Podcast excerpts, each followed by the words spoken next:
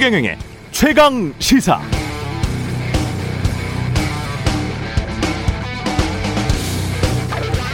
네, 각당 대선 후보들 정책 공약 윤곽이 좀 드러나고 있고요. 숫자로는 꽤 많이 나왔습니다. 저도 찬찬히 좀 살펴보고 있는데요. 보면서 첫 번째 든 생각, 아, 다 뭔가를 해주겠다는 공약이구나. 이것도 해주고 저것도 해주고. 그렇다면 몇 가지 질문이 들지 않을 수가 없죠. 첫 번째는 이거 정말 다 해줄 수 있나? 두 번째, 공약들이 서로 상치되는 거는 없을까? 예를 들어서 수도권 규제 풀면서 지역 균형 발전이 이루어질 수 있을까? 그럼 돈과 사람은 더 서울 수도권에 몰릴 텐데. 3. 경제 여건이 바뀐다면 정책도 바뀌어야 되는데 그럼 지금과는 달리 부동산 가격이 하락하면 또 부동산 값 떠받치기 정책을 할 건가? 그럼 무주택자들 2030 미래 세대는 싫어할 테고 역으로 유주택자들은 지금과는 정반대로 아우성일 테고 네, 뭐 그런 질문들이 생기더군요. 우리 대선 후보들 입에 단 그런 공약만 내놓지 말고 이런 질문에도 좀 답을 해봤으면 좋겠습니다. 이런 질문들이 TV 토론에 좀 나왔으면 좋겠고요.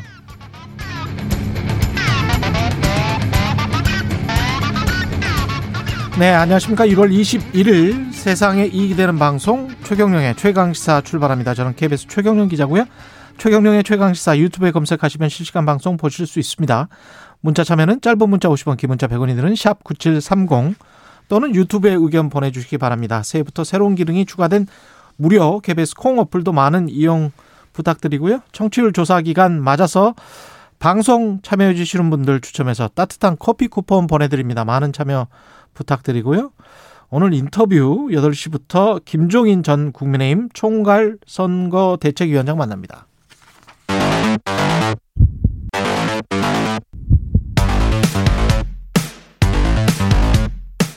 오늘 아침 가장 뜨거운 뉴스 뉴스 언박싱 네, 뉴스 언박싱 시작합니다. 민동기 기자, 김민하 평론가 나와 있습니다. 안녕하십니까? 안녕하십니까? 예.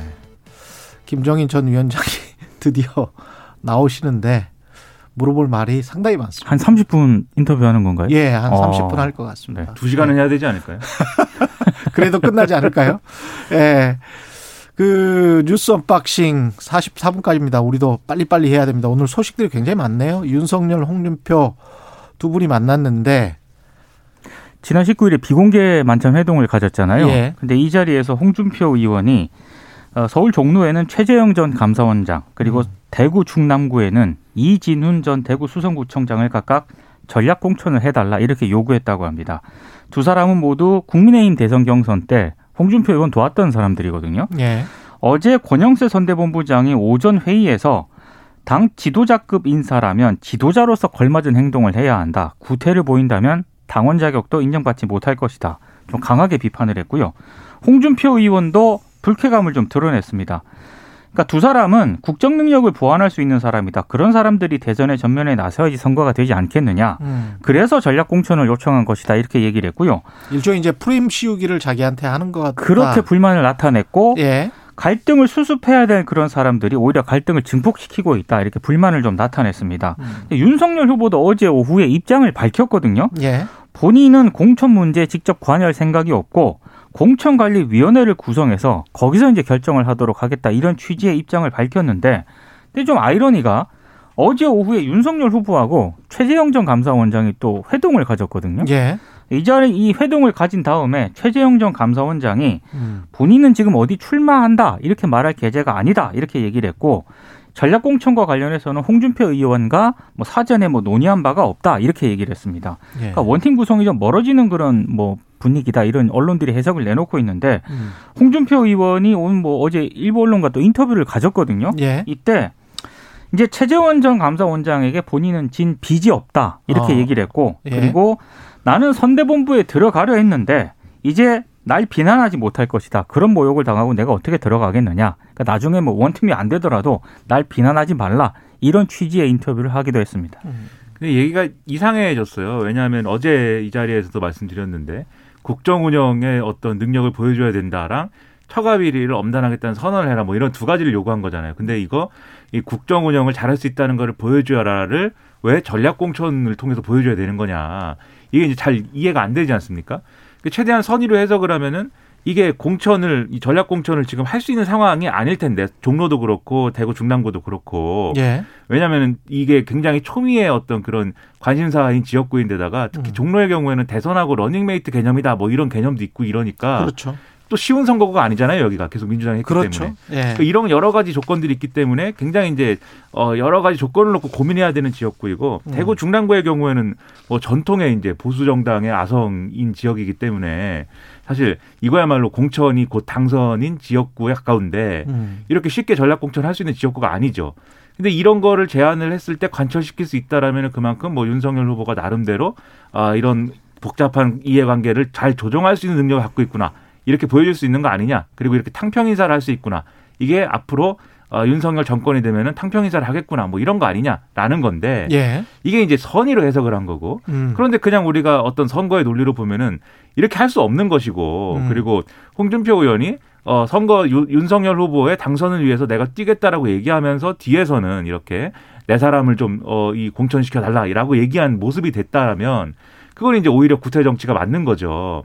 그래서 이게 비공개로 얘기를 했을 텐데 왜 이제 이거를 공개했느냐? 예. 권영세 선대본부장이 그렇죠. 권영세 선대본부장 공개, 공개했는데 예. 왜 공개했느냐? 결국 이제 홍준표 의원이 어, 원팀을 만드는데 별로 음. 이제 필요하지 않은 거 아니냐라는 해석도 할 수 있어요. 이 윤석열 후보 입장에서는. 왜냐하면 그 정도를 바꿔는 필요하지 않다. 이게 할 수 할 수 없는 일이고 예. 전략 공천을 이런 식으로 하는 건 음. 할 수도 없는 일이거니와 음. 지금 어쨌든 2030 지지율은 어느 정도 회복이 된 거잖아요. 음. 원래 홍준표의 원팀 만들면은 그 세대의 지지를 갖고 오는 게 효과 얻을 수 있는 효과일 텐데 그렇죠. 이미 어느 정도 복구했고 홍준표 의원을 이런 상황에서 데리고 와서 얻을 수 있는 효과가 추가로 없는 상황에서 당내 분란을 더 키울 수 있는 이런 선택을 하기는 어려웠을 거라고 보고 오히려 최재형 전 감사원장 만나가지고 어, 윤석열 후보하고 이렇게 화기애애한 모습을 보여주면서 음. 오히려 홍준표 의원이 지금 고립되는 듯한 그런 모습 아닙니까? 홍준표의 오만 좀 약간 우습게 됐습니다. 그렇죠. 예. 결국은 이, 이 어, 어제 그 상황을 통해서 음. 홍준표 의원에게 더 이상 매달릴 필요가 없어진 것이고 윤석열 후보 입장에서는 홍준표 의원도 계속 이렇게 뭐 원팀을 만들어야 된다는 압박을 또 받을 필요가 없어진 것이고 그렇죠. 일단 정리가 이렇게 돼버렸다 음. 그런 얘기인 것 같습니다. 그 윤석열과 홍준표의 만남은 슬픈 이별?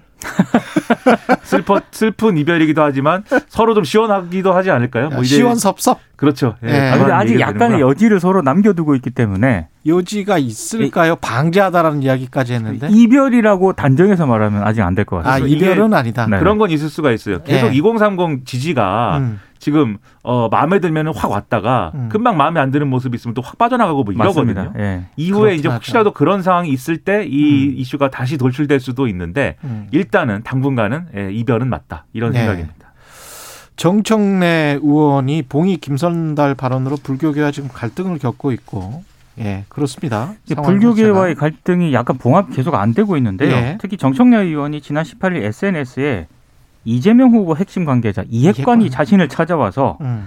이게 이재명 후보의 뜻이니 탈당하는 게 어떻겠냐 이렇게 얘기를 했다고 했고요. 음. 본인은 거부 의사를 밝혔다라고 이제 공개를 하면서 이게 지금 파문이 확산이 되고 있습니다. 그리고 어제 이제 또 조홍철 의원 같은 경우에는 공개적으로 어, 정청래 의원이 좀 자진 탈당하는 게 어떻겠느냐 이런 취지의 또 인터뷰를 해서 더 논란이 좀 되고 있는데요. 조홍천 의원 그렇습니다. 아, 일단 정청래 의원이 오늘 송영길 대표와 함께 조계종이 전국 승려 대회를 개최를 하거든요. 오후 2시에. 예. 예. 여기에 참석을 해서 다시 한번 사과 의사를 전달할 예정이라고 하는데 음. 이거를 불교계에서 사과로 제대로 받아들일지 이거는 아- 아직은 미지수입니다. 그래서 지금 민주당 같은 경우에는 대선에 악영향을 좀 미치지 않겠느냐 아, 이런 지금 우려를 하고 있는 그런 상황인데요. 하지만 이거 좀 너무 과하다라는 좀 비판도 제기가 되고 있습니다. 이 예. 주장은 이상민 의원이 대체적으로 하고 있는데요. 음. 민주당은 공단이고 이건 민주적 정당이다. 이런 예. 식으로 뭐 탈당하라는 식의 요구는 좀 부당하다 이런 취지의 또 발언을 하기도 했습니다.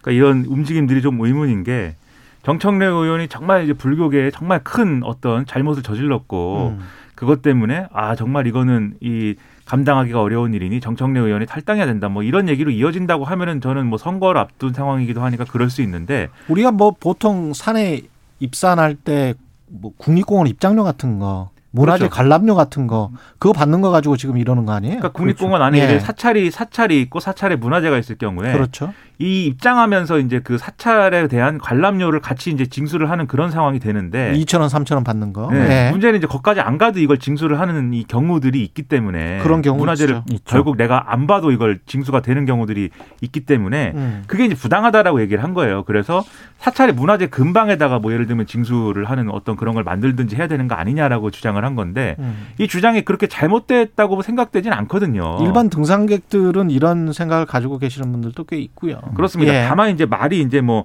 이게 뭐 봉이 김선달이다 이렇게 표현한 것이 이제 문제일 수는 있는데 그래서 사실 정청래 의원이 뭐 108배도 하고 지금 당 지도부가 사과도 하고 뭐 이렇게 하고 있는 거 아니겠습니까? 이건 사과라든가 요감 표명이라든가 뭐 이런 정도로 해결될 문제로 보이는데 다만 불교계는 이것 때문만에 우리가 이러는 건 아니다 이런 그렇죠. 얘기하고 있어요. 여러 그동안 가지로 문재인 정부가 좀 불교계를 섭섭하게 했다. 그렇죠. 예. 근데 이것도 사실은 섭섭하게 했다는 내용들이 뭐 음. 특정 다른 종교에 편향적이었다 이런 것들이 사실 그렇게 보면 그런 거고 아니라면 아닌 거고 그리고 어떤 이권의 문제처럼 보이기도 하고 이런 문제들이 있어요. 예를 들면 과거에 이제 보수 정권 때 템플스테이 예산 이제 그게 이제 배정? 좀 예, 예. 그게 축소됐다고 해가지고 불교가 굉장히 강하게 반발하기도 하고 그랬는데 이제 그런 모습들이 있는 상황에서 정청래 의원이 이게 선거에 누가 된다고 하는 이유만으로 탈당을 했을 때 음. 자- 나름 이제 자기도 이 지지자들에게 뭐 설명을 해야 되잖아요. 내가 왜 그렇죠. 탈당한다는 거에 대해서. 예. 근데 이런 이유로 탈당한다고 하는 게 그게 설명이 되겠는가? 어. 그래서 이 탈당 요구를 쉽게 납득하기는 어려울 거거든요. 봉이 김선달이라는 그 단어는 말 실수였다고 하더라도 전체 내용이나 맥락을 보면 이건 서로 간에 찬반이 있는 내용일 수 있겠습니다. 그렇죠. 예. 그렇습니다. 그렇기 음. 때문에 이거를 정치적으로 이 불교계하고 잘 조율해 갖고 풀어야 될 문제이지. 정청래 의원이 탈당을 하면은 그럼 불교계는 또 아 정청래 의원 탈당했으니까는 음. 우린 그만 반발하겠다 이럴 수 있는 것이냐. 이 여러모로 이제 의문이거든요. 그렇죠. 그래서 왜 이런 논란이 이런 식으로 돌출됐는지 아, 의문이고 정청래 의원도 뭐 이해관 이렇게 썼지만 이런 단어가 이런 단어를 써서 페이스북에 공개적으로 이런 불만을 터트림으로써 오히려 이제 내분이 더 내우- 내분 과 내용이 심해질 수 있는 거잖아요. 그렇죠. 그 자제해야 될 문제인데 예. 가장 나쁜 방식으로 지금 문제가 풀리고 있는 것 같습니다. 음.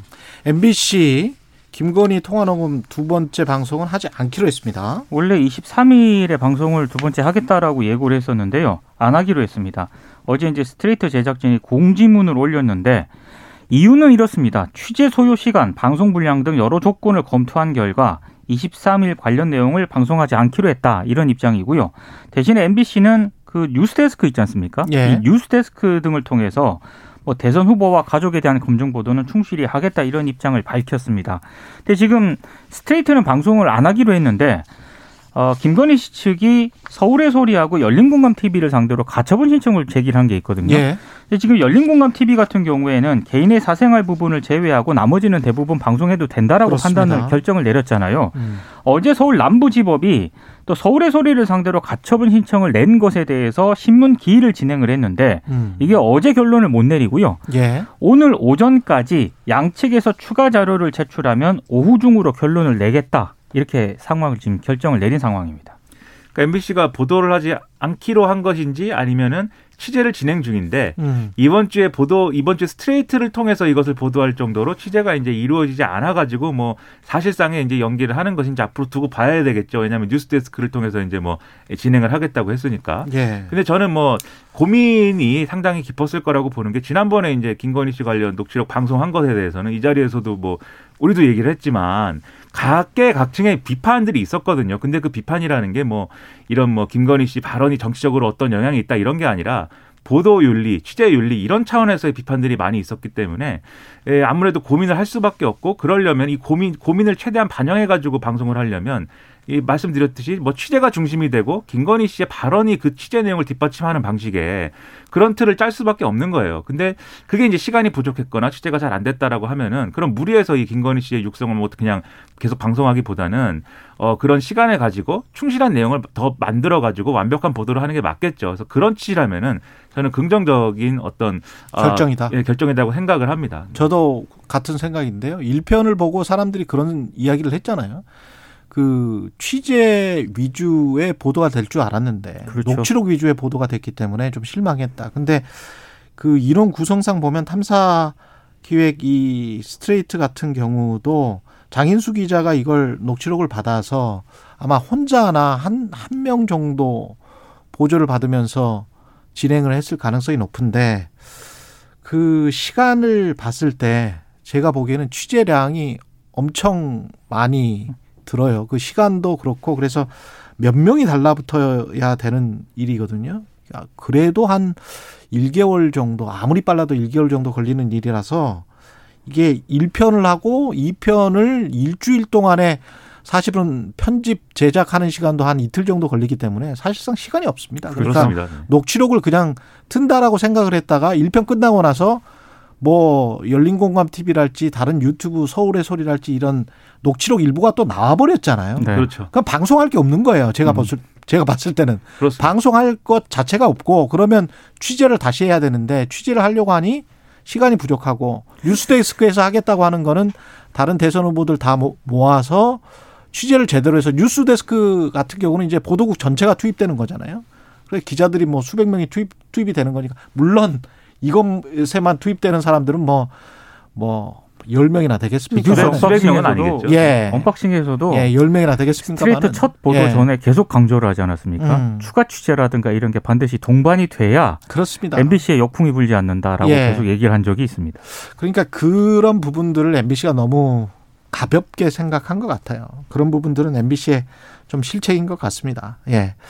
박영수 녹취록 공개 가 됐는데 그 해명이 좀 이상해요. 그 해명이 이게 뭐죠? 그러니까 이 한국일보가 어제 이제 김민하 평론가가 살짝 언급을 하지 않았습니까? 예. 박영수 전 특검이 대장도 개발 사업 초기 화천대유에 사업 자금을 건넸다는 내용이 이제 한국일보를 통해서 녹취록이 보도가 됐는데 박영수 전 특검의 해명은 이렇습니다. 초기 사업 자금 5억 원이 전달되는 과정에 본인의 계좌만 빌려줬을 뿐 본인은 관여한 바가 없다.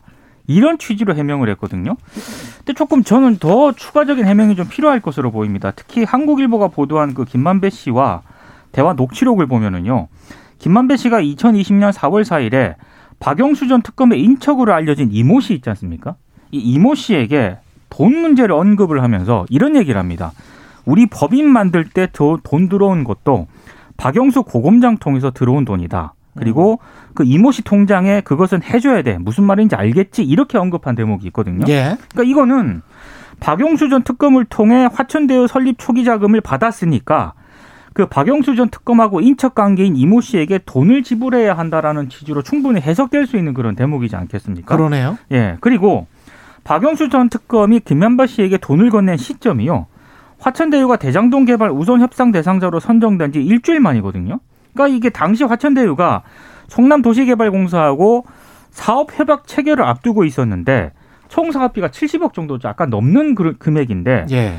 사업 보증금 명목으로 이거를 납부해야 됩니다. 음. 그런데 당시 화천대유가 예, 성남 도시개발공사에 72억 정도를 납부를 했는데 이 72억에 박용수 전 특검 계좌에서 나온 5억 원이 포함됐을 가능성이 있지 않겠느냐. 요거는 이제 합리적으로 의심이 가능한 그런 대목이고 그렇다라고 한다면 박영수 전 특검이 투자자로서 대장동 사업 초기부터 좀 관여를 한 게 아니냐 이런 의혹이 제기될 수 있는 거죠. 근데 박영수 특검은 계좌만 빌려줬대요. 네. 계좌만 근데 왜 빌려주죠? 그게 그 박영수 특검은 예. 뭔가 돈 거래 관계를 명확히 하기 위함이다라고 주장을 했는데 그러니까 누구와 누구와의 돈, 설명이 안 돈. 거래 관계를. 김만배 씨와 그다음에 이모 자신의 씨. 이 그렇죠 인척이라고 하는 이모 씨가 예. 그냥 직접 어, 서로 계좌에 돈을 넣거나 빼면 되는데 왜 근데 박영수 특검이 어떤 은행이고 신탁사예요? 그러니까 어둠의 어둠의 은행이었던 건지 예. 그러니까 김만배 씨가 특별히 부탁을 해서 예. 뭐 아- 아는 사이니까 네. 그래서 빌려준 것이다라는 취지의 해명인데 근데 그것만으로는 설명이 제대로 안 됩니다. 이게 무슨 말인지 모르겠어요. 계좌를 왜 빌려줘야 되죠? 그걸 그 이유를 저도 저도 이제 모든 거를 합리적이고 선의로 이제 해석을 하려고 항상 노력을 하는데 박영수 특검의 이야기를 이해할 수가 없어요. 특검을 하는 분이 왜 남의 그돈 거래에 있어서 자기 계좌를 빌려줍니까? 그러니까 제가 예를 들면 민 기자님이랑 거래를 하고 싶으면 그냥 민 기자님 계좌에 그렇죠. 돈을 넣으면 되지. 왜 최경영 기자 계좌에 돈을 넣은 다음에 안 빌려줘. 네. 최경영 안 빌려줘. 최경영 기자한테 전화를 해가지고 예. 제가 지금 100만 원 넣었으니까 민동기 예. 기자님한테 100만 원 전달해 주세요. 뭐 예. 이런 일을 왜 하는지. 은행 계좌 그 이게 왜 빌려주는 거죠? 100만 이게? 원도 네. 그런데 단위가 액, 억 단위 억이잖아요. 억답니다. 억. 이걸 그리고 제일 제일 그 우려되는 어떤 상황이 어떤 상황이냐. 음. 제가 100만 원을 최경영 기자한테 줬는데 예. 민동기 기자한테 전해달라고. 예. 그제 95만 원만 전달해 주는 겁니다. 그렇죠. 그러면 이제 이게 뭐- 무슨 일이냐?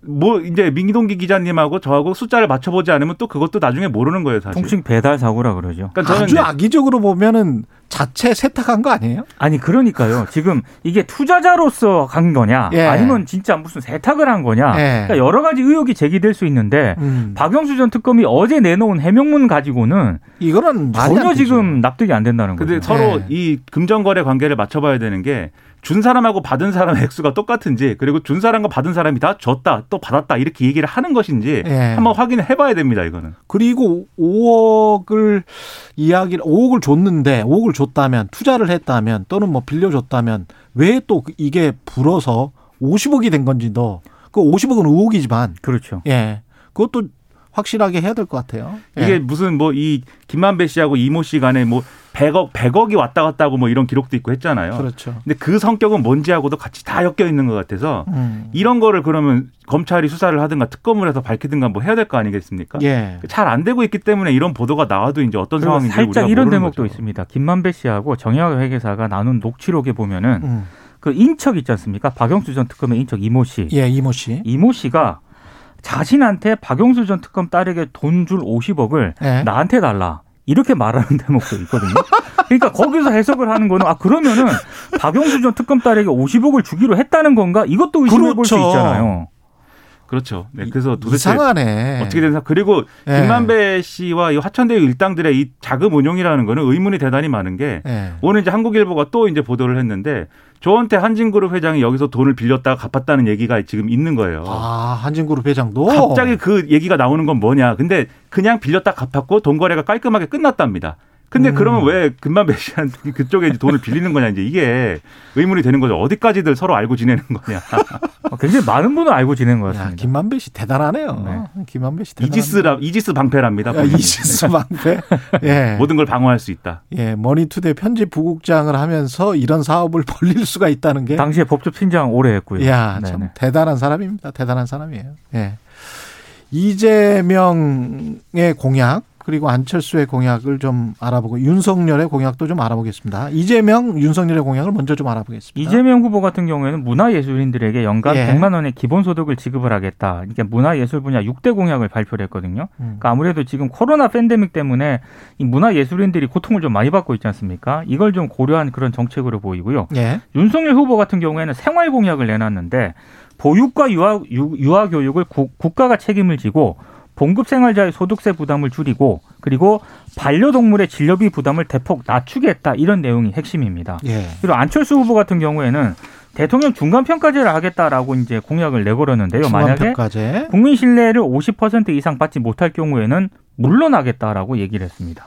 일단 이재명 후보 공약은 음. 기본소득을 문화예술인들한테 연간 100만 원을 준다고 하는데 제가 볼 때는 상당히 부족한 금액이고 연간 100만 원 주면은 안 되던 문화예술이 되- 되고 뭐 이런 건 아닐 것 같아요. 너무 약합니다. 예. 그래서 이것보다 중요한 거는 이제 각 지역에 이제 이 문화예술인들이 활동할 수 있는 이 지역 인프라를 강화하고 그걸 수도권하고 연결시키고 뭐 이런 사업들을 지자체하고 같이 하는 게 이제 중요할 것 같은데 그런 부분들은 좀 추상적으로 돼 있어가지고 이 이런 이 공약의 완결성을 높여야 된다는 생각이 들고 음. 윤석열 후보의 경우에는 어제 얘기한 이 내용들이 지금 정치권에서 이제 법안이 뭐 계류가 돼 있거나 예. 또는 이제 이미 실시하고 있는 어떤 정책에 조금 이제 좀 이 대상을 확대하는 것이거나 음. 또는 이재명 후보도 한다고 하는 것에 이제 거의 이제 범주 안에 것들. 들어가 있습니다. 예. 그래서 이게 뭐 이런 소소한 공약의 어떤 약속일 수도 있겠지만 이 똑같은 얘기를 하더라도 본인의 가치와 철학을. 실어가지고 얘기를 예. 해주는 게 중요할 것 같고 안철수 후보의 중간 평가제 이것은 음. 과거에 노무현 전 대통령, 노태우 전 대통령도 이제 시도해 하려고 했던 것이지만 실현된 바가 없습니다. 그러니까 현실성을 어떻게 기할 거냐를 얘기를 해줘야 됩니다. 아, 심상정 후보는 청와대 수석 제도를 하겠다고 밝혔습니다. 네, 예. 대통령 권한 축소 방향에 대해서 이제 좀 중점적으로 얘기를 많이 했습니다. 예. 모든 후보가 대통령 후보 대통령 권한 축소를 다 얘기했었어요. 이, 예. 이 노무현 대통령 이후에 음. 잘된 적이 이것도 없습니다. 본인이 대통령으로 들어가면은 예 생각이 또 달라지죠. 그래서 어떻게 하면 더 잘할 수 있는 건지를 얘기해 줘야 됩니다. 예, 청취율 조사 기간이면 찾아오는 오늘의 unboxing 퀴즈입니다. 봉준호 감독이 차기작으로 할리우드에서 복제인간 소재 SF 영화를 만든다. 이 뉴스가 나왔는데 Twilight로 잘 알려진 영국 배우 로버트 패틴슨이 주연을 맡는 방안이 논의 중이라고 합니다. 그런데 이 영화 제목을 맞추는 건 아니고요. 이 예. 영화 제목을 맞추는 게 아니고 봉준호 감독의 이전 영화의 제목을 맞추는 겁니다. 쉽지. 비영어권 영화 최초 아카데미 작품상 등의 사관왕에 올랐던 이 영화 제목은 예. 무엇일까요? 그리고 이 영화는 어, HBO 시리즈로도 제작 중에 있다. 이런 얘기도 있다고 합니다. 예. 네, 아카데미 등 사, 음. 사관왕을 예. 네, 어, 자- 받은 영화, 어, 올랐던 영화입니다. 예, 짧은 문자 해주세요. 빨리. 짧은 문자 50원, 긴 문자 100원이 드는 샵 9730 무료인 콩 어플 또는 유튜브로 다 보내주시면 시청을 통해서 최경영 기자가 커피 쿠폰을 아마도 네, 보내드립니다. 뉴스 unboxing 민동기 기자 김민아 평론가였습니다. 고맙습니다. 고맙습니다. KBS 일라디오 최경영의 최강시사 듣고 계신 지금 시각은 7시 45분입니다.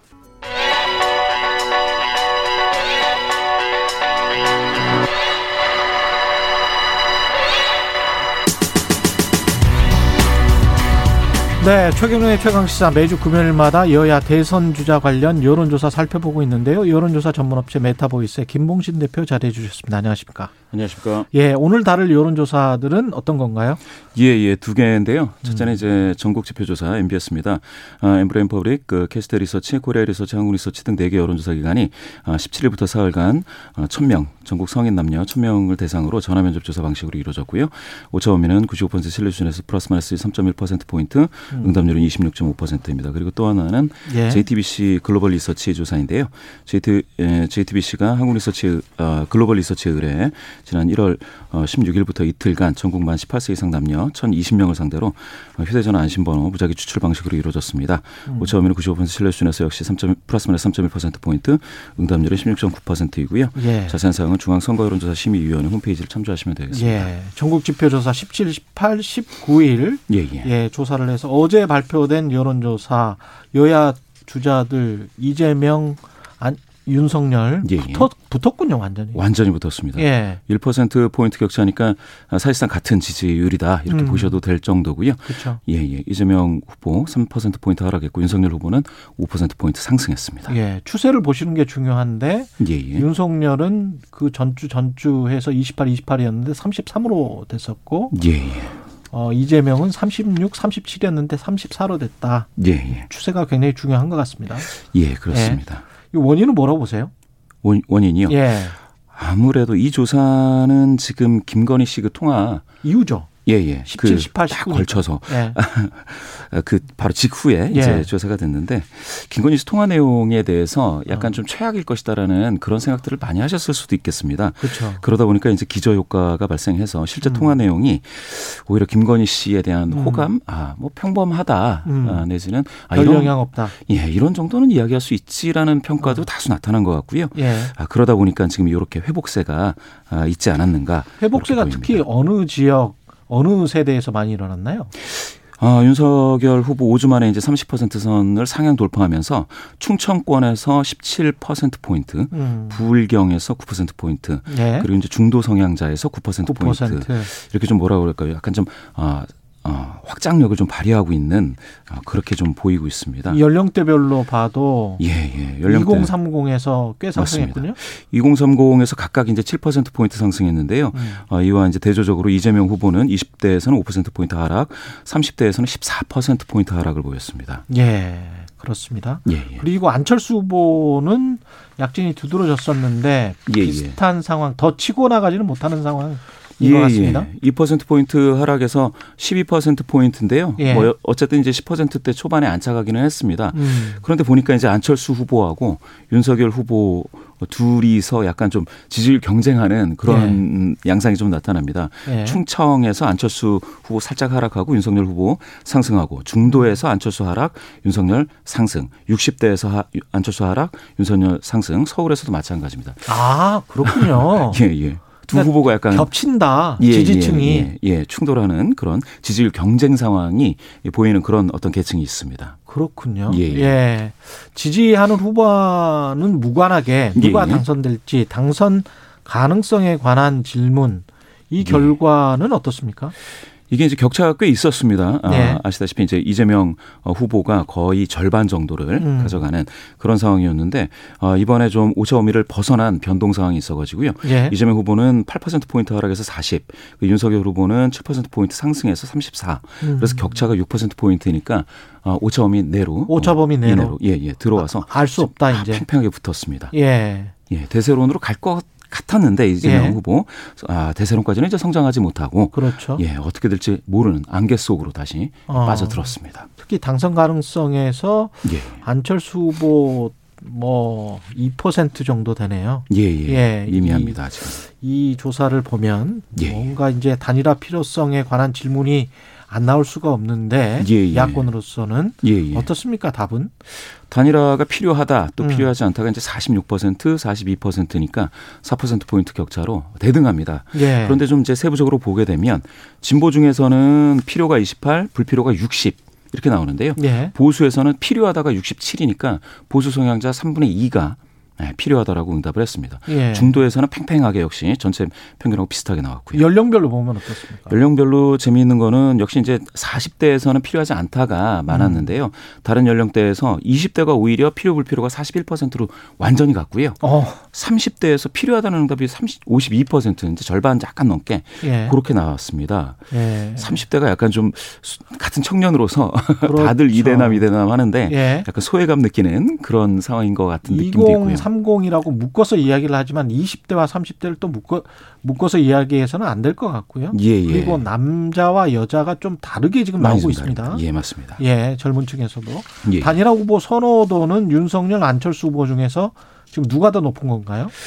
단일화 후보 선호도는 역시 전체로 따지면은 음. 이 조사에서는 윤석열 34 그리고 안철수 40 나왔으니까 어, 예, 예. 6% 포인트 격차 오차범위에 살짝 걸쳤는데 오히려 안철수로 단일화하는 게 낫다. 예, 그런 내용이 있지만 있지만요. 사실은 근데 단일화 필요하다라는 응답자 중에서 절반은 52%가 아, 윤석열 후보를 선택을 했습니다. 그렇죠. 예, 안철수는 어 37%고요. 아까 그리고- 보수가 단일화가 필요하다는 게 67%였기 많았습니다. 때문에 예, 예, 맞습니다. 정확히 음. 보셨고요. 그또 사람들이 보- 예, 다음 예. 설문지에서 그렇게 이제 대답을 한 거겠죠. 예, 예. 윤석열 예. 후보한테 조금 더 많이 몰렸는데 보수 성향자 중에서도 윤석열 후보 59% 나왔습니다. 결국 단일화 질문을 마- 만약에 단일화를 한다면 그 질문지를 어떻게 작성할 거냐, 누구를 대상으로 할 거냐가. 두 당 사이에 크게 치열하게 다투겠네요. 룰의 다- 전쟁이 벌어지죠. 예, 다른 여론조사 좀 사- 살펴보면 예, 예. JTBC가 한 겁니다. 예, 예. 예, 만약 내 후보가 대결할 경우에 예, 예. 단일화 안 된다. 그러면 예, 예. 이재명, 윤석열, 안철수, 심상정 어떻게 나왔나요? 이재명 34.6, 육. 윤석열 32.9, 어. 안서 아, 안철수가 14, 아, 심상정 3.4인데요. 네. 이렇게 보면은 사자 대결에서는 이재명 대 윤석열이 네. 1.7% 포인트 아주 박빙으로 나타났습니다. 예, 예, 이건 예. 뭐 누가 이겼다라고 할 수가 없는 맞습니다. 지금 비슷합니다. 다 오차범위 예. 내니까요. 예, 뭐라고 예. 말할, 수, 말할 수가 없습니다. 지금 예, 상황은 예. 다 접전이라고 봐야 되네요. 예. 예. 삼자 대결 상황은 어떻습니까, 만약에? 이게 네. 이게 이제 어, 야권 단일화를 가정했기 때문에 이제 삼자 대결이라는 게 이제 이루어진 건데요. 그렇죠. 워딩에는 문구에는 예. 문구에는 누가 아, 누가 누가 단일화했다 이렇게 구체적으로 설명하지 않은 상태에서 물어봤더니 음, 이재명 삼, 어 이재명 이재명과 이제 윤석열에서는 비슷합니다. 37.5, 37.2 나왔으니까 거의 예. 격차가 없죠. 예. 예, 심상정은 6.1로 약간 좀 좋아지고요. 음, 예, 예. 근데 이재명 안철수 붙이면은 이재명 안철수가 이재명이 약간 더 오차범위에서 오차범위 내에서 좀 높게 34.2 그리고 안철수 31.6 이런 정도로 나와서 사실상 삼자 대결에서도 음. 단일화 후 삼자 대결에서도 큰 차이는 없습니다. 이번 선거 재밌네요. 예. 어떻게 될지 모르겠습니다. 예. 지금 지금 상황으로서는 아무런 말도 아무런 예언도 할 수가 없는 그런 상황입니다. 오늘 말씀 감사하고요. 지금까지 메타보이스 김봉신 대표였습니다. 고맙습니다. 예, 감사합니다. 예, 오늘 unboxing 퀴즈 정답은 기생충입니다. 예, 정답 보내주신 분들 중 추첨 통해서 따뜻한 커피 쿠폰 보내드리겠습니다. 감사드리고요. KBS 1라디오 최경영의 최강시사 1부는 여기까지입니다. 잠시 후에 김종인 전 국민의힘 총괄선거위원장 나옵니다.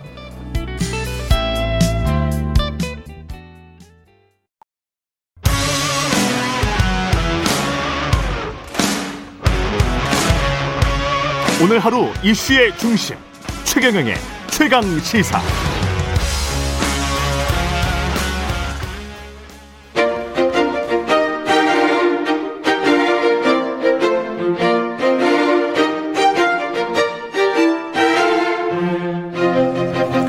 네, 안개 속 대선 요동치는 판세입니다. 혼전의 20대 대통령 선거 이제 47일 남았는데요. 예, 2022 대선 특별기획 인터뷰 오늘은 얼마 전 국민의힘을 떠난 킹메이커 김종인 전 위원장 모시고 대선 전국 진단해 보겠습니다. 직접 스튜디오에 나오셨습니다. 안녕하세요. 예, 예 안녕하세요. 예. 새해 복 많이 받으시고요. 예, 복 예. 많이 받으세요. 예. 예.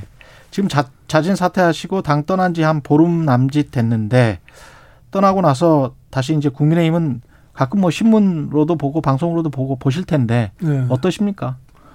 뭐 비교적 지금 순탄하게 잘 가지 않나 이렇게 봐요. 순탄하게 잘 가고 있다. 예. 그첫 일성이 이준석 대표와 다시 합쳐서 여가부 폐지 뭐 이런 거였단 말이죠. 호흡이 잘 맞고 있다고 보십니까 이준석 대표? 그게 사실은 이 이준석 대- 당 대표하고 상당히 갈등 구조 속에 있었는데 예. 이제 그런 과정에서 좀 작년 연말부터 시작을 해서 음. 윤석열 후보의 지지도가 상당히 많이 빠지는 상황이 전개가 됐어요. 그랬었죠. 그래서 이 윤석열 후보의 지지도를 갖다가 1월 중에 원래 지지도로 회복하지 않으면은 음. 선거가 굉장히 어렵지 않겠느냐 이렇게 해서 내가 선대위를 전면 개편해야 되겠다고 이렇게 얘기를 했던 거예요. 음. 근데 그런 그 과정에서 이 이준석 대표하고 윤석열 후보에 대한 갈등이 뭐 지난 6일인가 그게 봉합이 돼가지고 예. 그 당이 정상적인 체계로 가고 이준석 대표가 선거에 적극적으로 이제 이 활동을 갖다가 개시험으로 인해 가지고서 지지도가 점차적으로 회복이 돼서 음. 지금은 보면은 지지도가 그 뭐 여론조사에 따라 각기 다르지만 그래서 이재명 후보를 갖다가 앞서는 그런 것도 나오고 거의 그렇죠. 비슷한 모습을 갖다 보이고 있기 때문에 이 선대위 해체의 소개의 목적은 지금 달성하고 있는 상황이 아닌가 이렇게 봐요.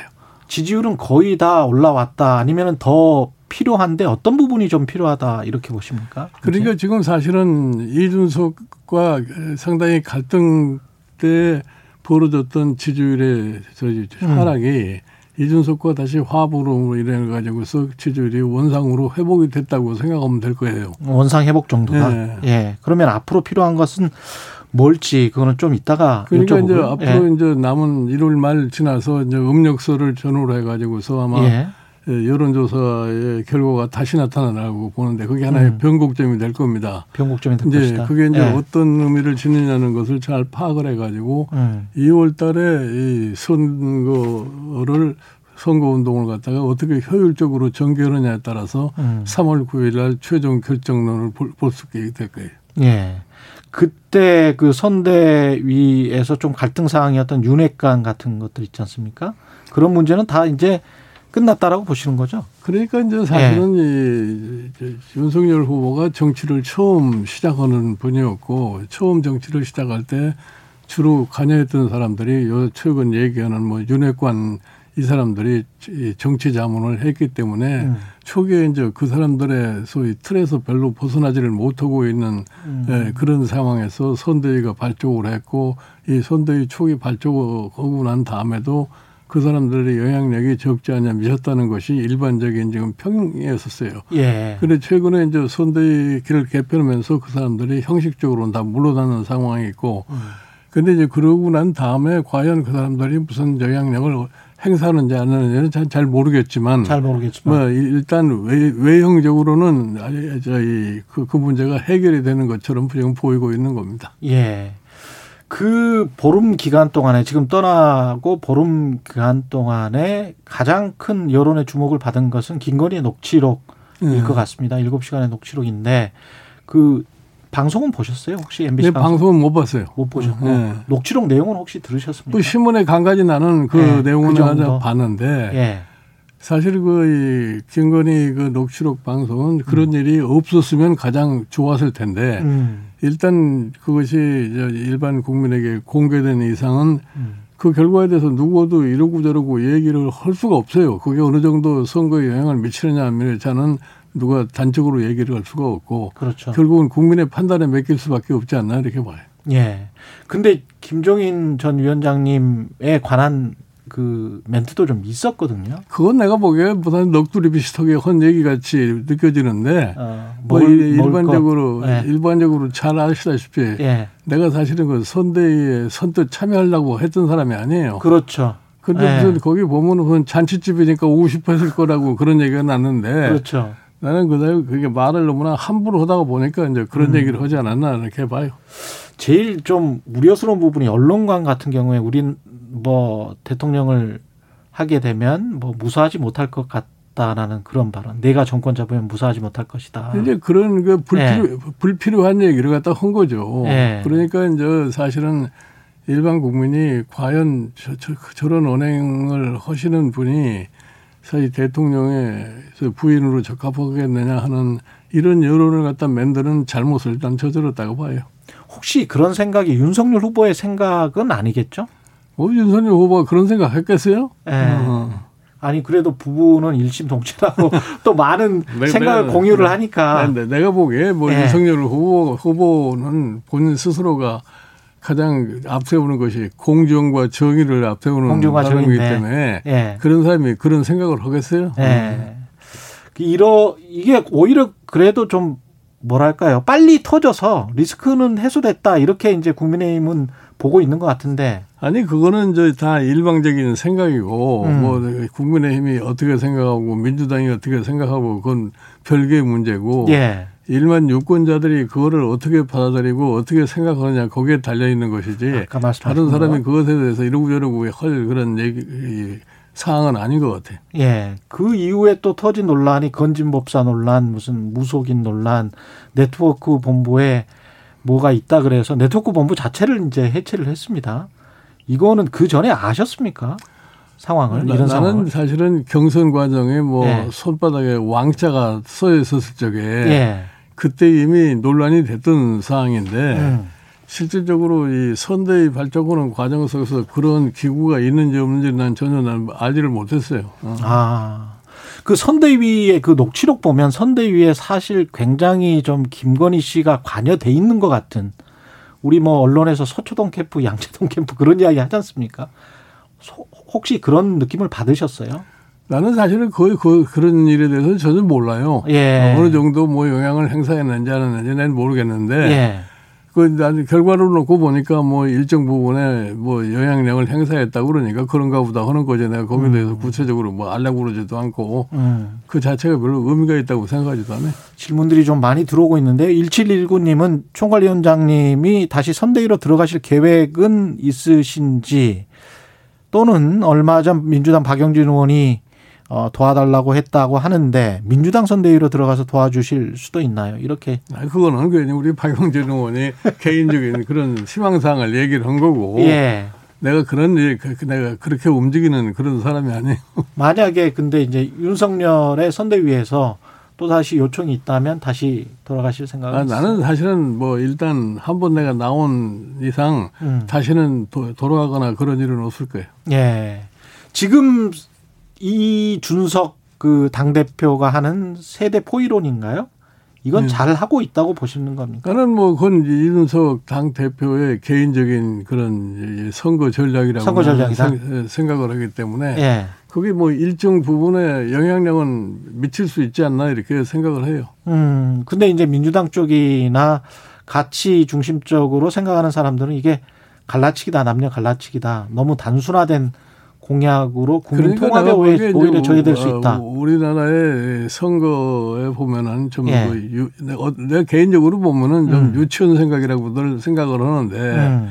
사실 선거라는 게 나, 앞으로 내가 대통령이 되면은 우리나라를 전반적으로 어떻게 끌고 갈 거라고 하는 저희 비전과 희망을 갖다가 유권자들에게 줘가지고서 모든 유권자들이 그거에 대한 미래를 이, 걱정을 하면서 소위 투표를 하게 돼 있는 건데 예. 어느 특정 뭐 연령계층이 어떤 특정 후보를 지냐고 어떤 특정 연, 연령계층 어떤 특보를 지지하지 않고 음. 이런 얘기를 한다는 자체가 내가 보기에는 합리적이 아니라고 생각을 해요. 그렇군요. 이 자진 사퇴하시기 직전에 하신 말씀이 정태근 금태섭 김근식 전 실장과 만찬하시면서 대한민국 국군이 없다. 예. 예, 이건 어떤 의미였었던 사실은? 지금 우리나라가 지금 당면하고 있는 과제가 굉장히 참 어려운 문제점이 많습니다. 예. 예를 들어서 지금 전 세계적으로 지금 전환기에 놓여 있어 가지고서 우리나라가 앞으로 어떻게 소위 네. 혁신을 제대로 해서 미래를 갖다 이끌어갈 것인가 하는 이러한 것들이 사실은 이번 선거에서 부각이 돼야 되는데 예. 전혀 그런 게 부각이 되질 않아요. 기후 위기랄지 빈부격차에 그, 그, 관한 예, 예. 이야기. 지금 예를 들어서 예. 어, 가장 지금 우리나라에 심각한 상황이라는 것이 지금 코로나 사태를 갖다 2년 이상 겪으면서 사실 자영업자 720만 명 정도 되는 자영업자들의 경제가 완전히 황폐화되고 있는데 이 사람들을 어떻게 사실은 원래 상황으로 회복을 시킬 것인가 하는 구체적인 그런 얘기가 나왔어야 되는데 그런 얘기도 나오지 않고 있단 말이에요. 예. 그리고 지금 우리가 이, 소위 경제 구조 자체도 혁신을 갖다가 대대적으로 해가지고서 새로운 방향으로 틀지 않을 것 같으면은 예를 들어서 이 미중 간에 있어서의 지금 격렬한.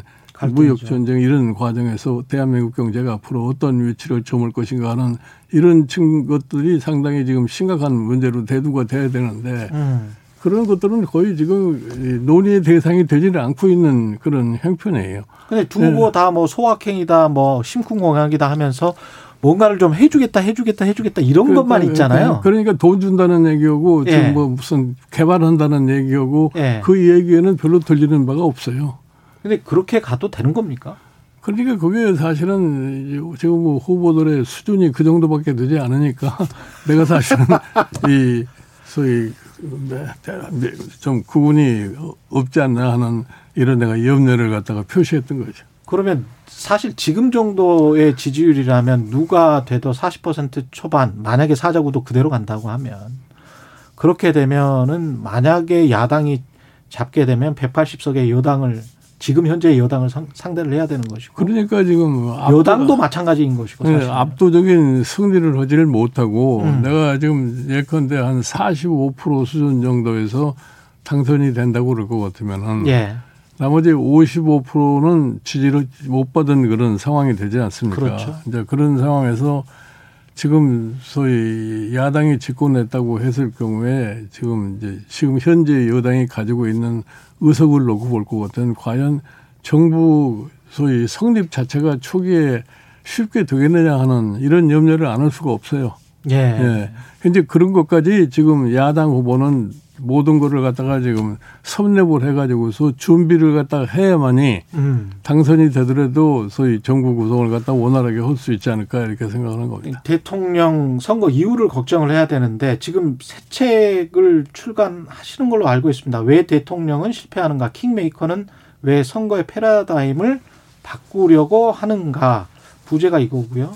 예, 제목이 왜 대통령은 실패하는가인데 여기에 이제 대통령이 뭘 해야 되는지 앞으로 김 위원장님 생각이 다 들어가 있죠. 예, 내가 사실 예, 음. 우리나라 대통령을 박정희 대통령 이후부터 지금까지 막 거의 다 개인적으로 접촉도 해봤고 뭐 내가 도움도 줘봤고 예. 직접 내 참여해서 같이 국가 운영도 해보고 예. 이랬기 때문에 예. 왜 과거의 대통령들이 참 성공을 못하고 다 실패하고 불행한 사람으로 됐느냐 하는 이 배경을 내가 어느 정도 다 파악을 하고 있어요. 음. 그냥 가장 중요한 것이 뭐냐면 시대의 변화에 대한 인식을 제대로 못하는 데서 이제 이 불행은 싹트기 시작하라고 음. 주변에 사실 여러 가지 그 이 측근이라든가 이런 사람들의 관리 문제에서부터 이제 시작을 해서 본인의 소위 말하는 이 정직성과 관련해 있어서도 실패의 큰 요인을 가지고 있는 겁니다. 예. 제가 늘 강조하지만 대통령을 하겠다고 하는 후보 시절에 사- 생각하고 막상 경선을 통해 가지고서 후보로 확정된 이후에 생각하고 음. 그다음에 이제 대통령 후 선거를 걸고 와서 당선된 이후의 생각 이게 저 일관성이 없어요. 일관성이 없다 보니까 결국 가서 이참 성공을 갖다 한 얘가 찾아보기가 힘드는 그런 결과를 내가 뭐- 뭐- 체험을 했기 때문에 음. 그래서 이번에 차기 대통령 되실 분은 제발 좀 그러한 룰을 범하지 않았으면 좋겠다 음. 하는 이런 목적에서 내 그 책을 갖다 지금 내고 내려고 생각하고 있는 거예요. 지금 옆에서 보시기에 네 명의 후보는 어떤 그런 자질을 혹시 누가 가지고 있는 사람은 있습니까? 뭐 내가 보기에는 뭐 별로 그렇게 뚝 부러지게 이, 이 사람이면은 좋겠다 하는 음. 그런 후보는 잘 보이지 않는 것 같아.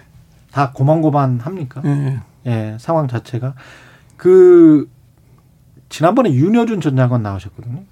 그래서 뭐 군자, 소인, 우인 이야기 하면서 그 이야기 하시더라고요. 덕과 재 이야기 하시더라고요. 그래서 덕과 재가 다 있으면 제일 좋은 것이죠.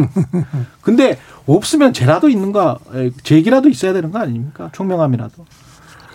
어떻게 보세요?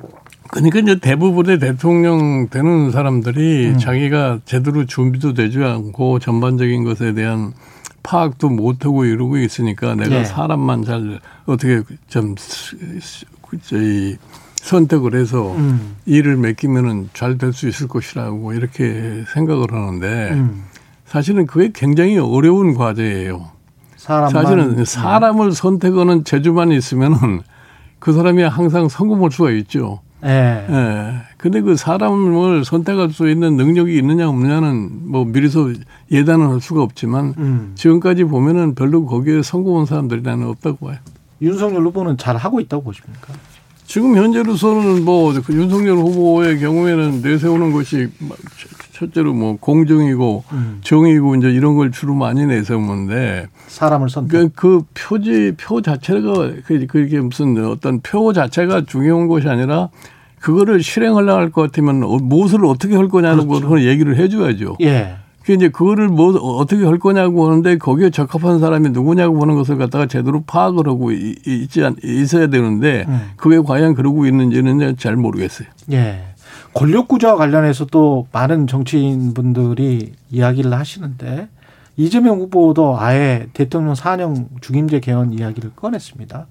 그런데 다른 분들은 이제 내각제 말씀을 하시는 분들도 많고요.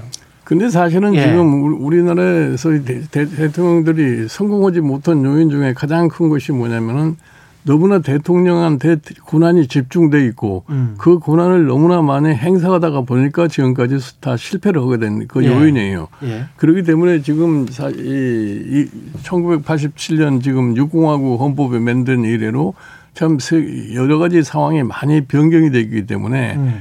지금 그 제도 자체가 가지고 있는 문제점이 뭐라는 거는 이미 적나라하게 다 드러나 있잖아요. 그렇죠. 그럼 그걸 네. 어떻게 고칠 것이냐는 이런, 이런 것에 대해서 이, 참 명확한 전, 이 해결책을 갖다 강구를 해야지 음. 막연하게 뭐 임기를 4년으로 줄이고 뭐 중림제로 해다 그렇다고 해서 해결되는 문제는 아니라고 봐요. 소송구구제를 폐지를 하고 독일식 정당명부제랄지 해서 거대 양당 구조가 좀 해체되는 그런 어, 성, 이 그러니까 이제 이- 권력 개혁. 예, 권력 개혁의 문제가 뭐냐면은 대통령과 내각의 관계를 갖다가 좀 분명하게 설정하는 것이 좋지 않겠냐는 얘기예요. 지금 예를 들어서 예. 우리가 총리제를 가지고 가- 총리라는 제도를 가지고 있지만 음. 지금 우리 총리라는 거는 아무런 힘이 없는 총리예요. 음. 그러니까 이제 사실은 이 청와대가 막강한 가 시들다 보니까 내각도 힘이 없고 뭐 이거 내각을 관리한다는 총리도 힘이 없고 그러니까 그런 권력 구조 자체를 어떻게 소위 정, 정립을 해야만이 앞으로 정부가 효율적으로 움직일 수 있다는 이런 측면에다가 소위 중점을 둬야지 막연하게 뭐 대통령 임기와 무슨 대통령 제- 저희 중림제 이것만 가지고는 해결될 수가 없다고 생각을 해요. 근데 윤석열 후보는 지난달 관훈 클럽 토론에서 정치는 내각제를 좋아하지만 국민은 대통령제를 선호한다라고 하면서 공동정부도 별로 중요하지 않다 이런 이야기를 한 바 있습니다. 아니, 그러니까 공동정보가 중요하지 않다고 하는 얘기는 네. 공동정보가 중요하고 중요하지 않- 않은 것이 문제가 아니라 음. 현재 상황에서 그러면 홀로서 정부를 갖다 만들어 갈 수 있냐고 하는 그런 이 문제를 갖다가 사전에 알, 알아야죠. 과연 그렇죠. 예를 들어서 지금 네. 예, 야당이 대통령에 당선된다고 그랬을 적에 제일 먼저 정부를 구성을 할 것 같으면은 음. 총리를 이 인준, 인준부터 먼저 받아야 되는데 그렇죠. 그 총리의 인준이 지연이 될 것 같으면은 정부 구성 자체가 쉽게 이루어질 수가 없어요. 음. 이제 그런 거를 고려한다 할 것 같으면 그때 가서는 자연적으로 무슨 통합 정부라든가 뭐 협치라든가 이런 문제를 거론하지 않을 수가 없을 거예요. 예. 예. 그래서 지금부터라도 협치의 문화를 가져가야 된다. 선거 나, 나 나가 보면 그렇게 봐요. 예, 만약에 민주당과 타협하거나 관계를 제대로 설정하지 못하면 음. 초반부터 식물 대통령이 될 가능성도 있습니까? 그렇게 그럴 가능성이 높은 거죠. 예를 들어서 지금 옛날에 그저 김대중 대통령이 당선됐을 적에 예. 처음에 김대중 대통령이 소위 김종필 씨를 총리로 저. 지명을 해가지고서 국회가 그걸 인준을 해주지 않기 때문에 예. 그 편법적으로 그 김영삼 정부 때 마지막 총리로는 고원 총리한테서 강요에 대한 제청을 받아가지고서 정부를 구성한 그런 신뢰가 있어요. 예. 예. 근데 그런 그렇게 간다는 것이 과연 옳은 것이냐 하는 것을 갖다가 좀 냉정하게 생각해 볼 필요가 있다고. 음. 민주당 선대위에서 요청을 해도 안 가겠다는 말씀은 아까 하셨는데 민주당 이재명 후보에 대해서는 어찌 평가하고 계시는지도 궁금하고요. 당선 가능성에 관해서는 민주당 내가 내가 뭐 내가 보기에는 뭐 이재명 후보의 경우에는 뭐 사람이 변신이 굉장히 빠르신 분이라고 난 판단을 해요. 그래서 뭐 지금 이 선거 운동 선- 선거 기간 중에도 볼 것 같으면은 예. 뭐 자기가 예전에 약속 오는 것도 그냥 상황에 따라서 바뀌기도 하고 이제 이런 일관성의 문제에서 조금 내가 보기에는 좀이 의심의 여지를 가질 수밖에 없지 않나 이렇게 예, 생각을 하는데 예. 그러나 뭐 어떻게 보면은 뭐 변신의 능력이기 때문에 상황에 따라서 굉장히 달라질 수도 있다고 하는 그런 측면도 또 일면에 있는 것 같아요. 음, 그런 측면은 오히려 긍정적으로 평가를 하시는 뭐 그럴, 겁니까? 그럴 수도 있는 거죠. 예. 안철수 후보는 스스로 이제 아니라 단일화는 절대 안 한다 뭐 그런 이야기를 하고 있는데요. 어떻게 보세요? 안철수 후보는? 뭐 지금 안철수 후보는 지지도가 지금 뭐 한 10% 초반에서 지금 왔다 갔다 하는 것 같고 그렇죠. 지난 금요일 날 보니까 갤럽에서 처음으로 17%인가를 찍은 그런 예, 결과도 봤는데 음. 예. 결국은 안철수 후보와 서 윤석열 후보의 단일화 논쟁이 제대로 되려고 것 같으면 음. 안철수 후보의 지지도가 한 18% 이상까지는 올라가지 않으면은 아. 그 단일화 얘기가 좀 그렇게 이루어지기가 힘들지 않겠나 이렇게 봐요. 아, 오히려 지지율이 낮으면 단일화 논쟁이 제대로 되지 않을 네. 것이다. 그리고 사실은 예. 윤석, 윤석열 후보의 경우에는 사실 단일화를 하든 안 하든 음. 내가 당선될 수 있다는 그런 방향으로 선거를 끌고 가려고 노력을 허- 해야 되는 거라고는 봐요. 아, 그렇게 노력을 네. 해야 된다. 근데 지난 대선을 보면 탄핵 직후라고 할지라도, 직후였다고 할지라도 문재인 대통령 그때 당시에 후보가 41 정도 얻었고, 네. 홍준표 후보가 24, 예. 뭐 20, 뭐 그다음에 6인가 유승민 후보가 그랬었거든요. 네. 그걸 생각을 해보면, 어, 보수 연합이라고 세 사람을 생각을 하면 네. 5점 한5 정도가 되는 것 같고요. 네. 그리고 이제 그 진보 어, 또는 리버럴 네. 문재인 후보가 4 정도 되는 것 같기 때문에 네, 네. 무조건 단일화만 하면 근데 그 이- 단일화 이기는 거 아닙니까, 보수연합은? 그러니까 예.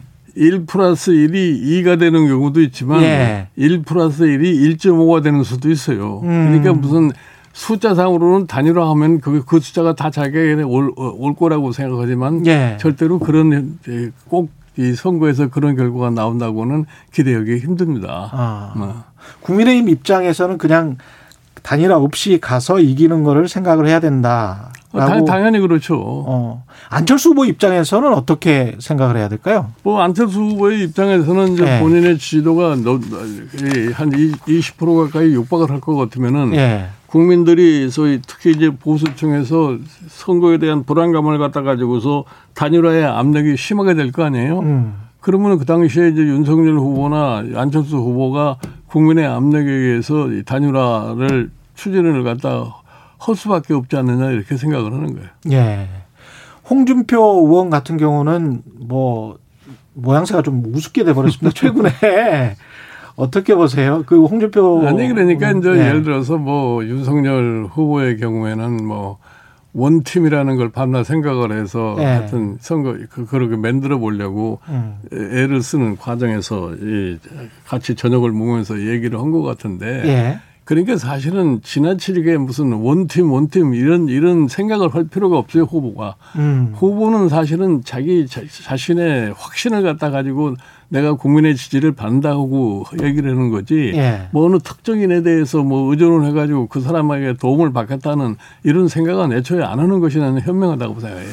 그 설 연휴가 변곡점 정도가 될 것 같다 이런 말씀을 아까 음. 하셨지 않습니까? TV 토론이 그때 있을 거는 같아요. 30일쯤에. 뭐, 뭐 최- 최근에 무슨 30일인가 뭐 TV 토론 한다고 그러지 않았어요? 그렇죠. 그러면 TV 토론을 할 때 유권자들이 뭘 봐야 될까요? 그러니까 그 사람들이 저희 대통령으로서 무엇을 할 거라고 하는 음. 기본적인 비전을 갖다가 그 TV 토론에서 아마 거론을 될 수밖에 없지 않나 이렇게 생각을 해요. 예. 두 후보는 뭘 어떻게 준비를 해야 되겠습니까?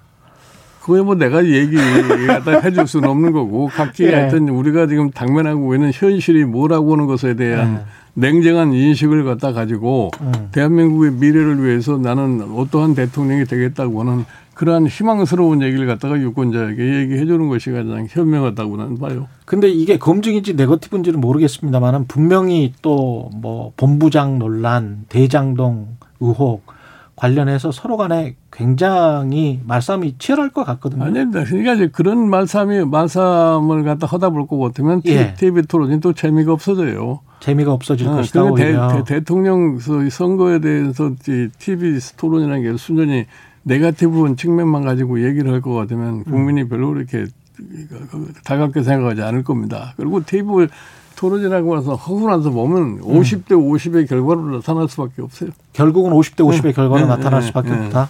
지지자들은 잘 안 바뀔 것이다. 어. 토론을 보고 난 다음에도. 네.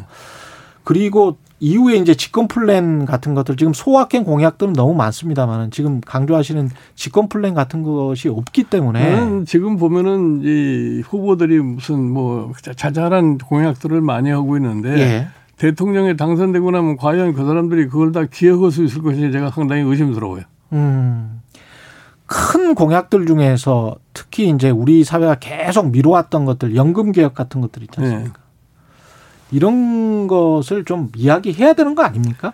그 연금 개혁이라고 하는 것은 예. 우리가 뭐매 정권마다 쉽게 얘기를 하는데 실질적으로 연금 개혁이라고 하는 뭐를 목, 목표로 해서 연금 개혁을 할 거냐. 음. 지금 얘기하는 것이 뭐냐면은 노령화가 시- 이 급속하게 이루어지고 출산율은 아주 최악의 경우 수준으로 떨어져 버리고 했기 때문에 예. 국민연금을 갖다가 이 뒷받침해 재정적으로 뒷받침할 수 있는 여력이 없어졌다 이런 얘기 아니에요. 예. 그러니까 연금 개혁이 한다는 것은 뭐냐면 연금을 줄이는 거. 음. 그렇지 않으면 연금 지지, 연금을 수령하는 연령을 높이는 거. 음. 이 둘밖에 생각하는 게 없어요. 예. 그러면 연금이라는 본질이 뭐 때문에 있느냐를 생각해야 할 거 아니에요. 음. 연금의 본질이라는 것은 노후의 생활보장이라는 얘기예요. 예. 그러면 연금의 수령 금액을 갖다 줄여버리면은 음. 그러면 노후의 생활보장이라고 하는 것이 이루어질 수가 없을 거 아니에요. 그렇죠. 예. 이제 이런저런 아주 복잡한 요인이 이제 그- 그 선제에 있기 때문에 음. 그뭐 연금 개혁 말로만 연금 개혁한다고 그래서 연금 개혁이 금방 이루어지는 건 아니에요. 그러니까 그런 문제에 대해서 심각성 제대로 인식이 안 되니까 함부로 연금 개혁이라는 말을 갖다 끄집어내지 못하고 있는 거 아니냐 이렇게 봐요. 알겠습니다. 말씀 감사합니다. 아 시간이 좀 아쉽네요. 예, 2022 대선 특별기획 인터뷰 김종인 전 위원장이었습니다. 고맙습니다. 예, 예. 예.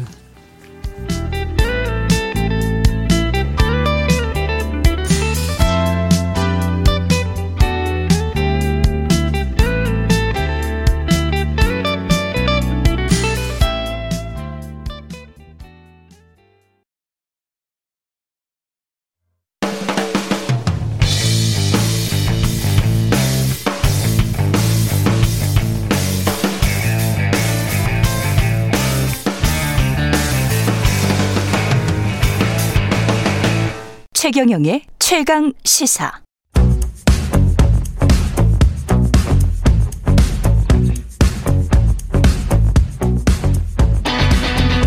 심리로 들여다보는 세상 이야기. 뉴스는 십니다.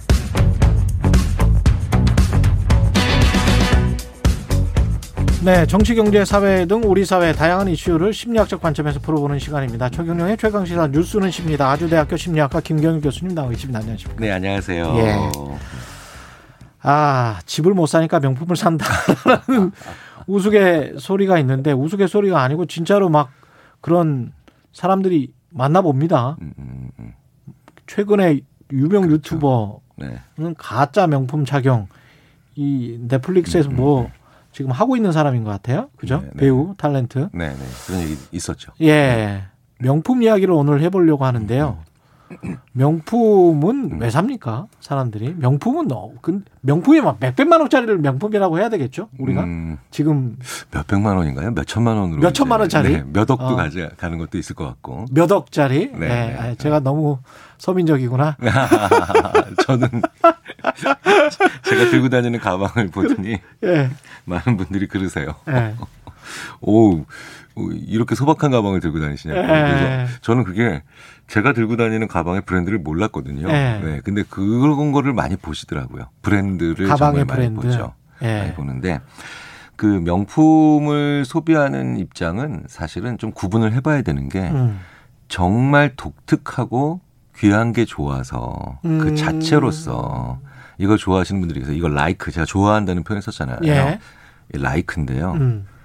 어, 심리학에서 라이크와 원트가 굉장히 차별이 많이 됩니다. 예. 그러니까 이제 라이크는 내가 좋아하는 거, 정말 좋아하는 게 거기 있기 때문에 하는 거고요. 예.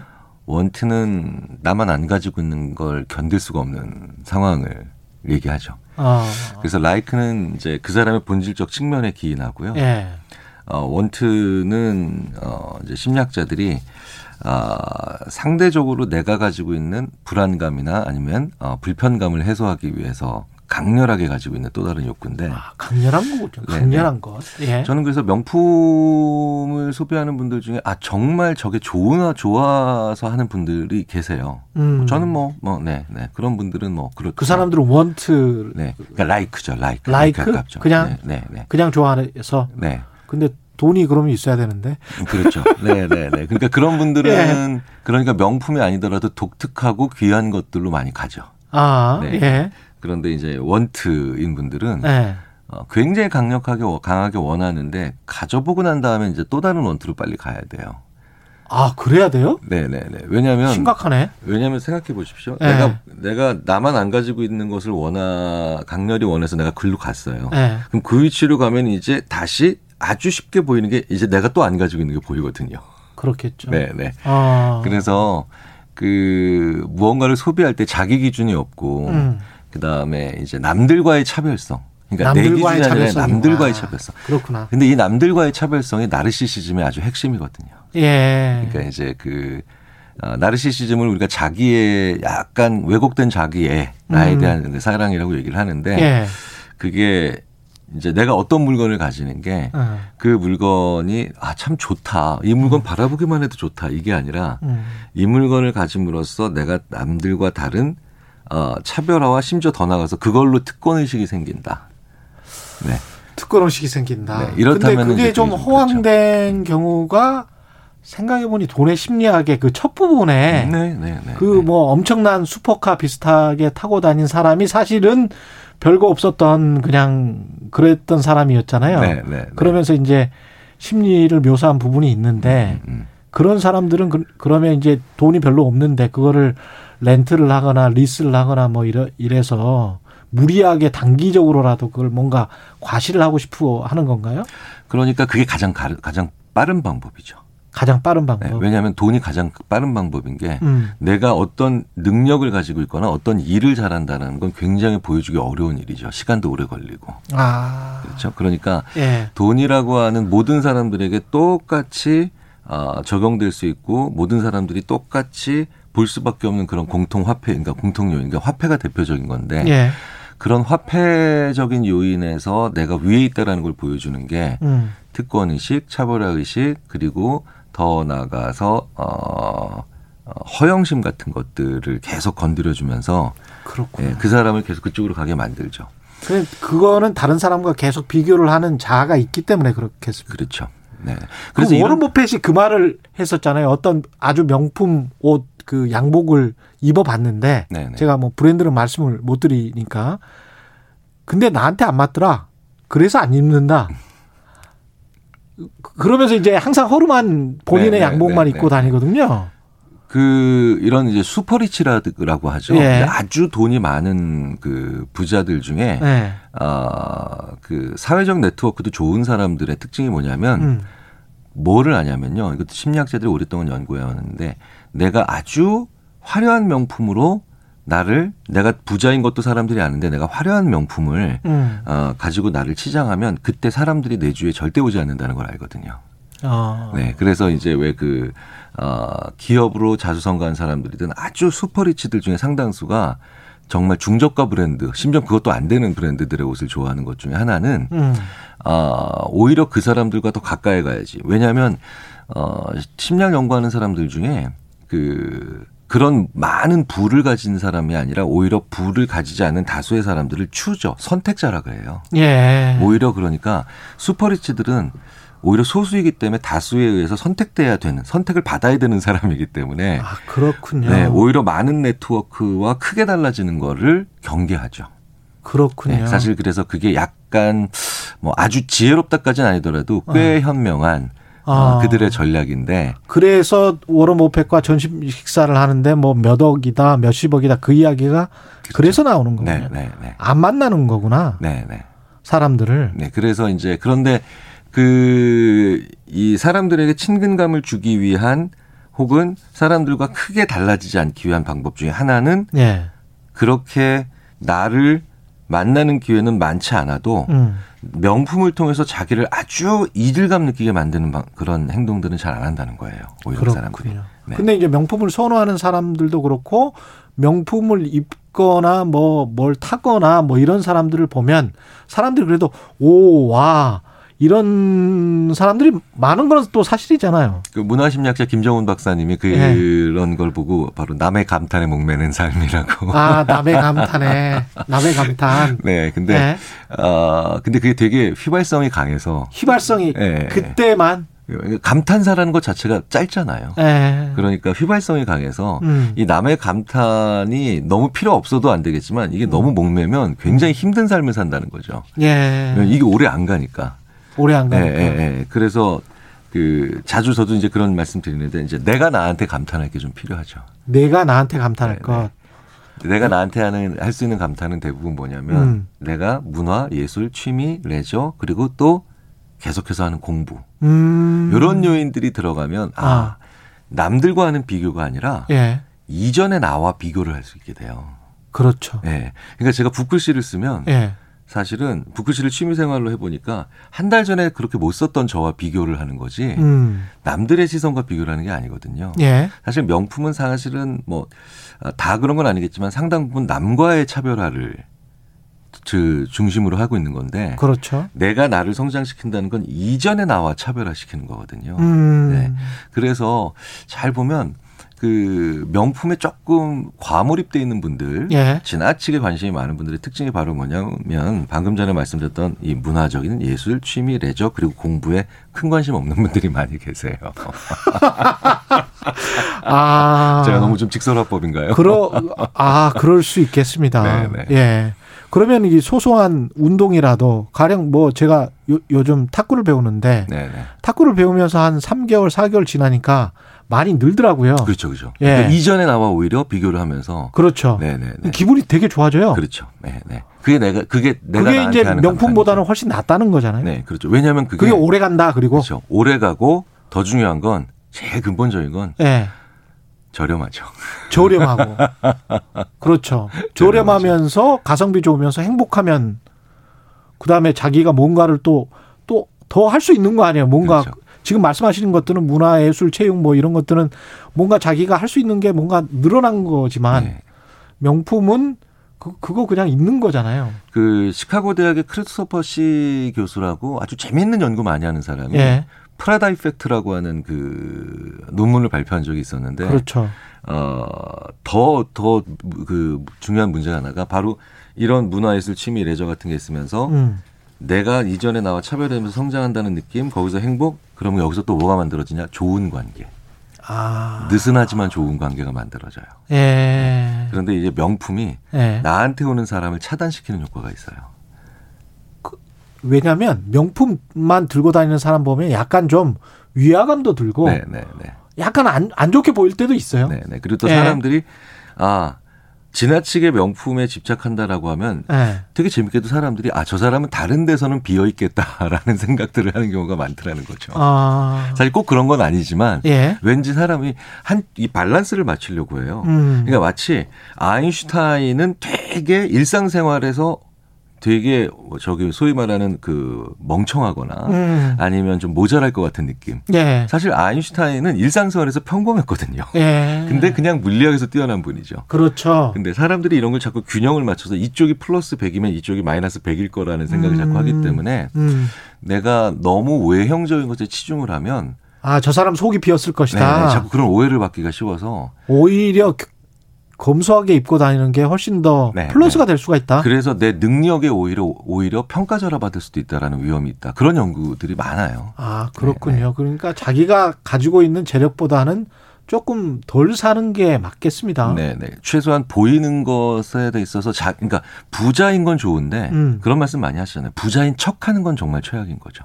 아, 부자인 건 좋은데 부자인 척 하는 거는 최악이다. 네, 그러면 정말 예. 자기가 가지고 있는 본질적 능력도 오히려 평가절하될 수 있는 위험이 있다는 겁니다. 아, 네. 그렇군요. 아주 중요합니다.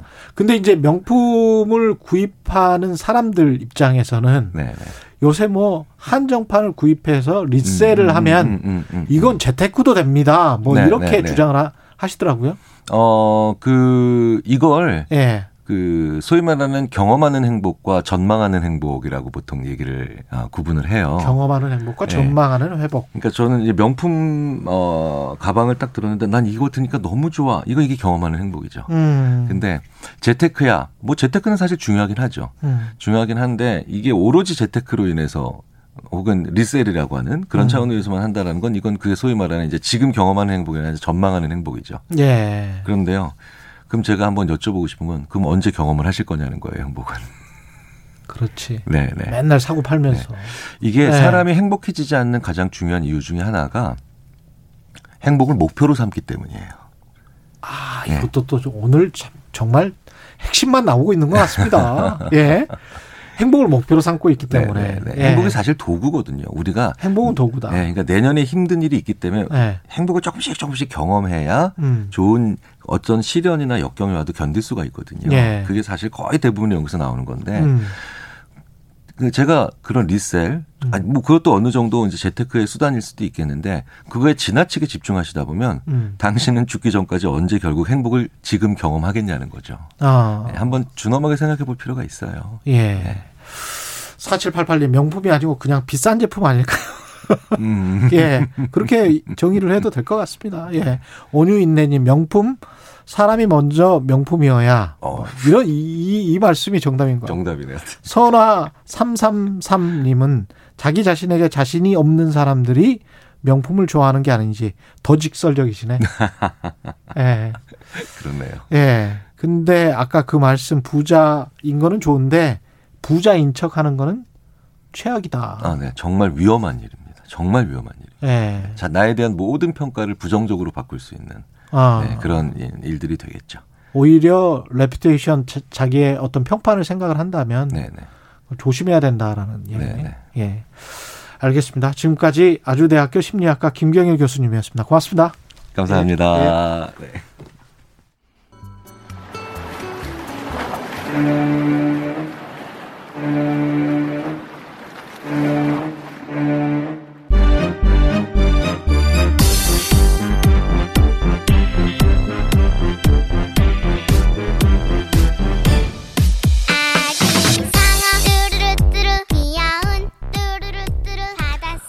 아, 아기 상어 뚜루뚜루.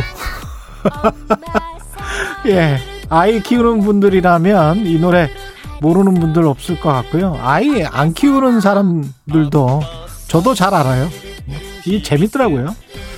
네, 상쾌하고 유쾌하고 예. 2016년에 처음 공개된 이 영상이 6년 만에 유튜브 누적조회 100억 뷰. 아, 전 지구의 인구를 훨씬 더 능가를 했네요. 100억 뷰면.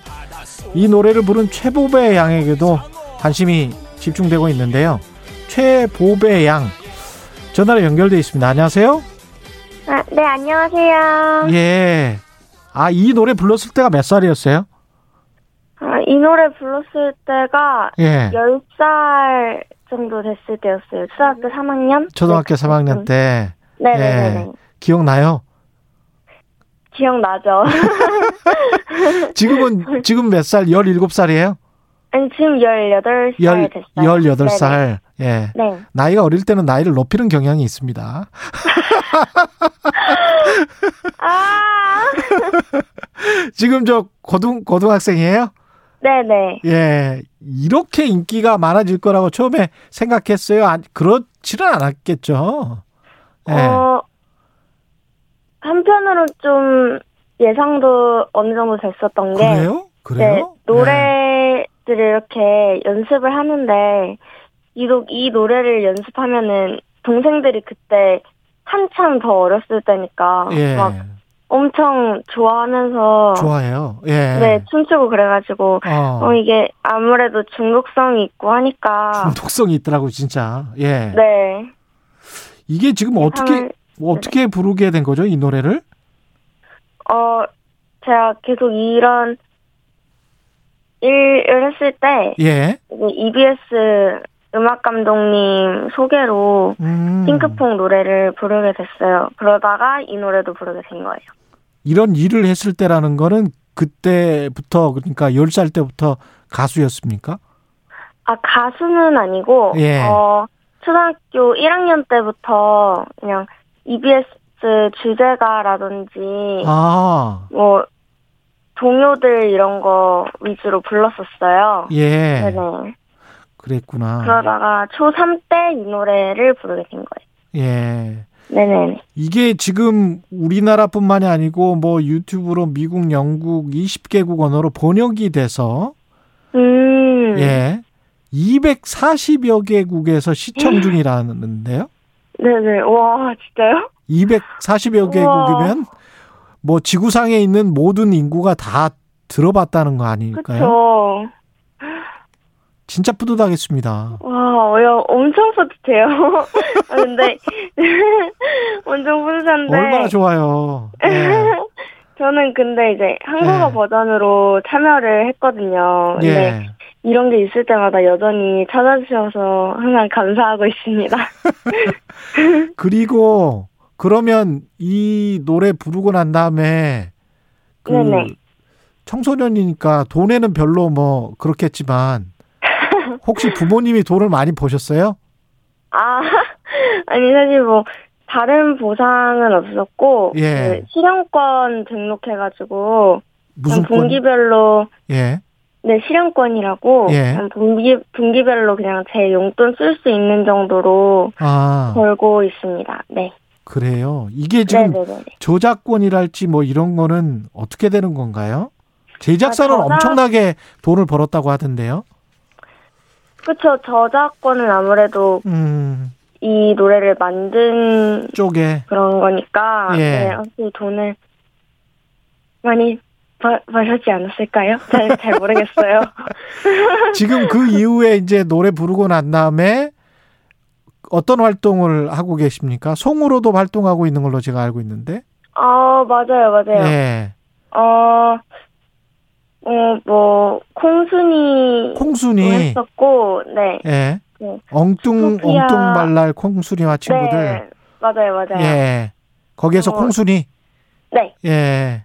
그리고 그리고, 스토피아에서 어린 주디 역할도 맡았었고요. 아. 음, 또, 혹시, 몬스터 호텔이라는 영화 아시나요? 몬스터 호텔 예, 알, 알아요. 네, 그 영화에 이제 어린 늑대 역, 뭐, 게임 캐릭터, 아. AI voice, 뭐, 아. 이런 것들도 했었던 걸로 기억해요. 네. 근데 이게 지금 변성기가 지났죠? 네, 지금은 아마 지났을 거예요. 예. 그때하고 지금하고 목소리가 어떻게 달라졌습니까? 이거 성우를 하려면 상당히 좀 예민할 텐데.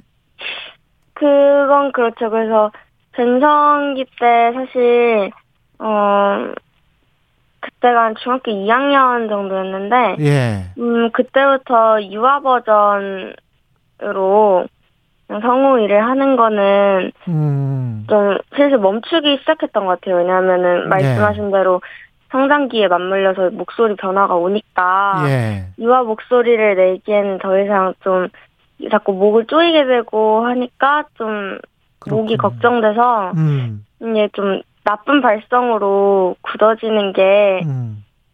어, 우려가 돼가지고, 음. 그때부터 조금씩 멈췄던 것 같아요. 그냥 어린 역할을 하고 하는 거를. 네. 그렇군요. 그 솔직히 아기상어 뚜루루 이거 있잖아요. 네네네. 몇 번 봤어요? 이제까지. 이 동영상이요? 예, 혼자. 아, 사실, 예. 저 솔직하게 말씀드리면, 예. 저는 몇 번 안 봤어요. 진짜요? 네. 예. 그냥 제가, 사실 제가 한 것들을 잘 안 봐서, 예. 그냥 가끔, 진짜 가끔 유튜브 알고리즘을 뜰 때가 있는데, 음. 일단, 어, 이거 오랜만이다 하고 잠깐 보고, 그 정도? 만약에 네네. 100억 뷰가 안 나와도 좋으니까 네네. BTS를 만난다. 그러면 100억 뷰와 바뀌게 바꾸고 싶다? 아니다. 아,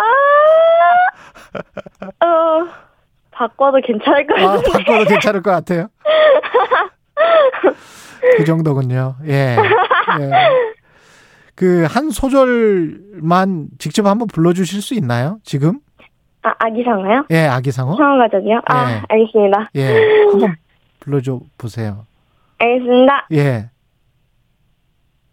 아기 상어 뚜루루 뚜루 귀여운 뚜루루 뚜루 바닷속 뚜루루 뚜루 아기 상어 우리는 뚜루루 뚜루 바다에 뚜루루 뚜루 사냥꾼 뚜루루 뚜루 상어 가족 여기까지입니다. 아, 박수, 박수, 박수.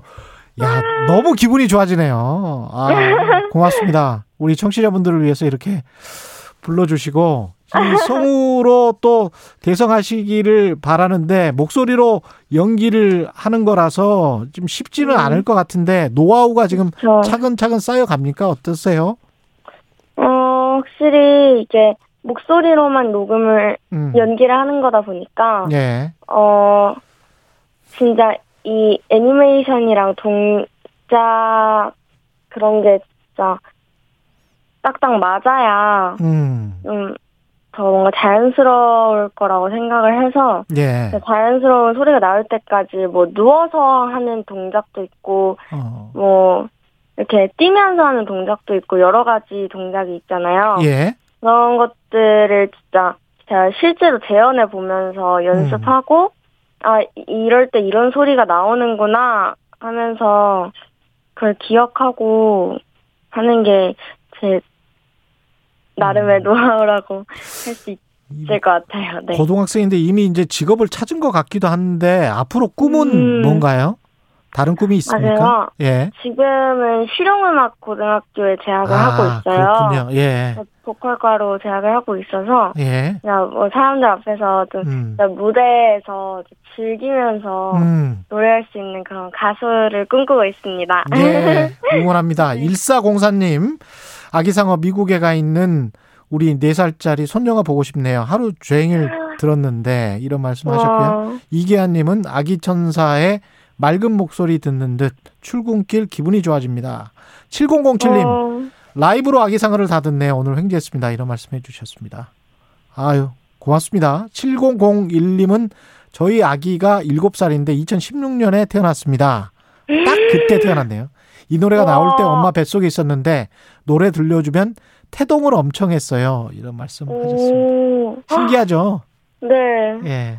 이렇게 우와. 와. 엄청난 영향을 미치고 있습니다. 행복한 우와. 아주 선한 영향을 미치고 있어요. 예.